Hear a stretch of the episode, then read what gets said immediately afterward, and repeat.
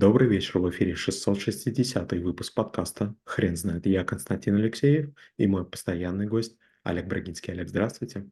Константин, добрый вечер. Хрен знает, что такое фальсификация, но мы попробуем разобраться. Олег, расскажите, пожалуйста, почему это навык? А, К сожалению, в нашей жизни фальсификации бывают гораздо чаще, чем нам этого хочется. И я с этим столкнулся очень неожиданно.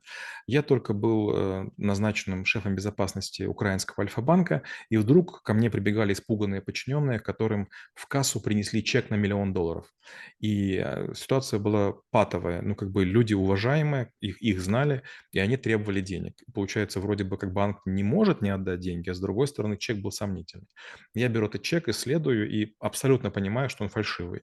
Я пытаюсь, значит, доказать это людям, которые э, принесли чек. Они всячески со мной спорят, обещают мне уволить, уничтожить. И в какой-то момент, когда я отворачиваюсь, они вдруг убегают.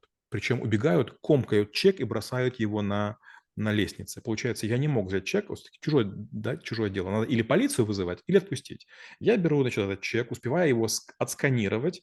Через время они вышли на улицу, увидели, что никого нет, вернулись и пытались найти. Им объяснили, что чек забрал я. Они пришли ко мне сказали, давай, отдавай.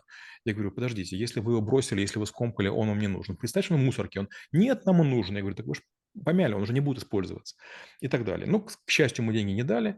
Я отправил этот чек в Москву. В Москве подтвердили, что да, такого чека не выдавали, что это мошенники. И на меня наехали и говорят, ты не разбираешься в этих вещах. Я говорю, побойтесь Бога, я бывший айтишник. Меня назначили полтора месяца назад. Мне говорят, срочно пройти обучение. Я прохожу обучение, только прошел обучение, мне мой товарищ звонит и родственник, и говорит, я только что приехал из Москвы, как и ты, и меня только что забирали в отделение Сбербанка. Я пытался рубли сдать и считать фальшивыми. Я приезжаю, показываю, у меня есть корочка, кассир-эксперт. Я говорю, у вас есть такая корочка? Мне говорят, нет. Я говорю, как бы у меня есть корочка адвокат, отпускайте моего человека. Нет, мы как бы его забираем. Я говорю, не имеете права. Я начинаю доказывать, в конце концов деньги забирают на экспертизу, через две недели говорят, да, деньги настоящие. Я говорю, так я же вам сразу говорю, я кассир-эксперт, у меня есть документы, у меня есть а, каталог валют, я показывал его вам. То есть вы допустили беспредел. Получается, даже будучи обученным, даже будучи правым, я не смог это доказать. То есть человека пытались забрать, я еле отстоял его. И у меня был выбор, либо его как бы отстоять, либо как бы его заберут. И как бы я решил, что деньги менее, менее важны, чем человек. И таких ситуаций была куча. Было пару раз, я подхожу к гейту, прот- протягиваю билет, а мне говорят, он фальшивый. Я тут же вызываю полицию, начинаются разборки, и вдруг компания, извините, овербукинг, мы вас не можем пустить. Я говорю, это другой разговор. Тогда мне гостиницу и бизнес-класс на завтра, но не фальшивый документ. Получается, если вы знаете, как определить фальшивку от нефальшивки, вы сторона переговоров, и вы можете доказать. Если вы не знаете, у вас, к сожалению, таких шансов нет. У меня сестра, она безумная путешественница, и у нее целый ворох есть купюр 100 долларов, которые в разных странах не приняли. И когда я вам покажу, вы вдруг поймете, что это идеальные документы. Их наши банкоматы съедят, их наши кассиры примут, но я вам покажу, какие признаки фальсификации там есть.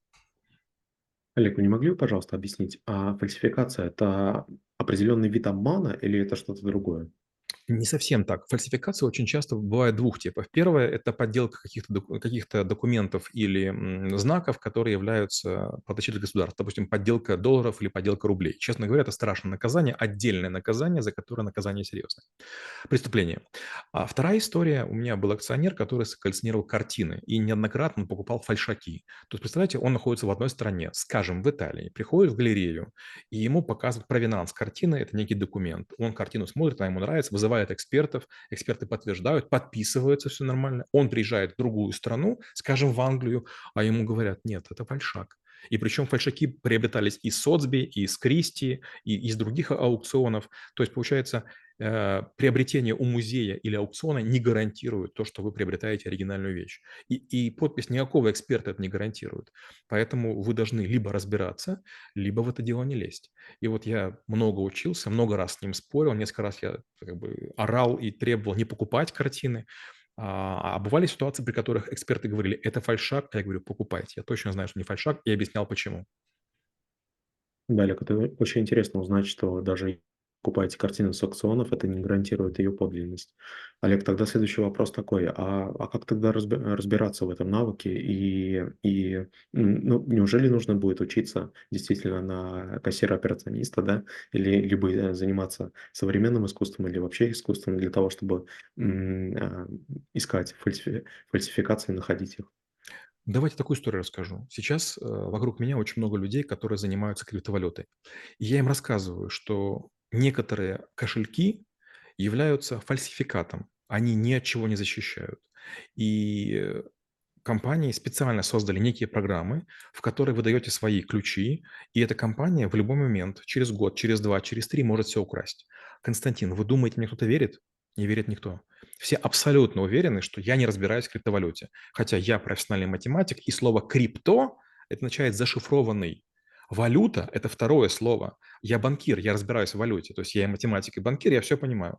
Но вы думаете, меня кто-нибудь слушает? Все верят в NFT, в ICO, в другие всякие вещи. Причем у меня куча образований, дипломы красные, кандидат наук, у меня есть куча статей, куча доказательств, куча исследований, но каждый человек абсолютно уверен, что вот его кусочек золота, он настоящий, а вот у другого человека настоящий. У меня было десятки случаев, когда клиенты приносили редкоземельные металлы и говорят: "Вот это там золото партии, значит, мне там продали по какой-то" Я заказываю экспертизу гомеологическую и говорю: "Вы знаете, а это херня. Вот то, что вы приносите, на самом деле это не тот документ". Или, допустим, я приносят: "Это там там бриллианты". А эксперты говорят: "Да это кварц, добытый методом взрыва, он не имеет никакой ценности ювелирной". Или приходит человек, а это какая-то потрясающая трость в виде головы льва с изумрудами. Оказывается, это не золото, это не эбонит и не изумруды. Человек: "Ну вот же документ есть". Послушай, документ- это замечательно. Это ты поверил тем людям, но мы в залог не возьмем, потому что мы не верим, что это золото, и мы можем доказать. Да, Олег, э, я правильно могу сделать вывод, что всё-таки защиты от фальсификации нет, даже, а, если человек хочет быть обманутым, он будет обма обманутым. Но всё-таки есть ли какой-то уровень защиты, который, а, которому стоит пренебречь или, а, или обратиться и, проверить самого самого же себя? Нет такого уровня.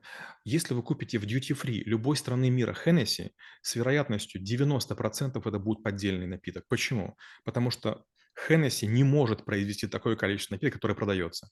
Очень часто Hennessy, как говорят в Одессе, делают на Малой Арнаутской. То есть бутылку может сделать кто угодно. Я скажу вам больше. В Москве есть интересная тема. Есть магазин ЦУМ, и у магазина есть оранжевые пакеты. Так вот, есть компании, которые отдельно пакеты продают.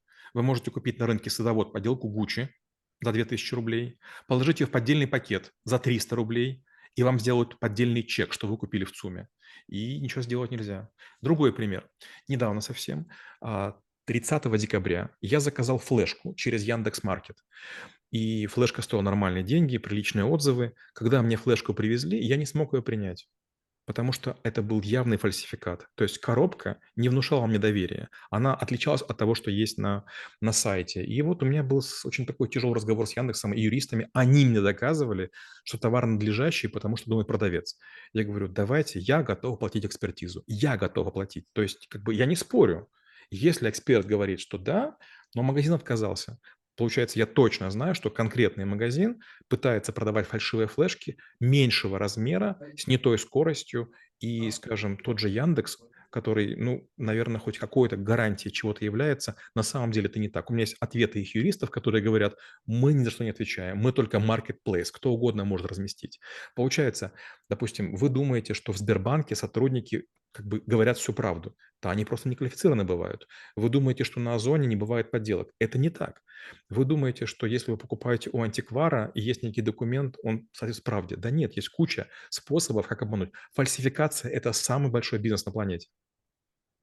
Олег, а если продолжать эту тему, расскажите, пожалуйста, бывают ли ситуации, когда фальсификация, а, это, один из выходов, и его принимают все стороны? У меня есть несколько статей, не хочу называть названия, я я ими не горжусь, но я рассказываю, что многие, э, вещи, которые были сделаны в Союзе- это абсолютный плагиат. Например, ручки, ну без названий. Это были ручки, которые были скопированы с конкретных очень известных марок. Это были лодочные моторы, это были грузовики, это были фотоаппараты, это были калькуляторы. Япония и Советский Союз- это страны, которые украли максимальное количество, а, изобретений. А, компании Японии получали дотации от правительства, и многое из того, что они якобы изобрели, на самом деле было украдено в первую очередь у Америки. И тоже советские разведчики тоже воровали там разные приспособления у Франции, Испании, Америки и так далее, и потом они выдавали за свои. Но если вы внимательно посмотрите, вы увидите, что между ними разницы нет. Щас много в интернете есть материалов, где показано 2 изделия, и вы понимаете, что они пря прям слизаны. Даже некоторые Ну ладно, молчу. Олег, а расскажите, пожалуйста, насколько фальсификация в мире искусства- это частая история? Например, а, те, а, шедевры искусства, которые мы видим, э, в музеях Прадо, в Лувре или других, а, м, самых крупных музеях, нашей планеты, а, всё ли там, а, э, подлинники? Если вы были возле, а, Джоконды, если честно, или Моны Лизы, вы вдруг понимаете вблизи, что перед ними очень толстое стекло, гигантское количество людей. Почему? Потому что это очень раскрученные картины. На самом деле они не не настолько ве велики, а стекло толстое, потому что их обливали, скажем, кислотой. Поэтому во многих музеях, самые дорогие или драгоценные изделия на самом деле являются хорошими репликами. Потому что если вы искусствовед, вас пустят в специальные, там, скажем, хранилища, как в Ватикане, и вы получите доступ, если вы ученый или исследователь. Но большинству людей копия Моны Лизы или не копия не имеет никакого значения. Это 1 история. 2 история. Постоянно возникают скандалы, практически каждый год, практически у каждого музея, когда вдруг вскрывается, что сделка, которая там 20, 30 или 70 лет, была фальшивой. И фальшивки бывают разные. 1 вариант: Рафаэль нарисовал, например, треть картины, а еще треть картины искусственный интеллект говорит: скорее всего, это был его ученик. Это не ухудшает картину. Она такая была всегда, но ценность ее сильно падает.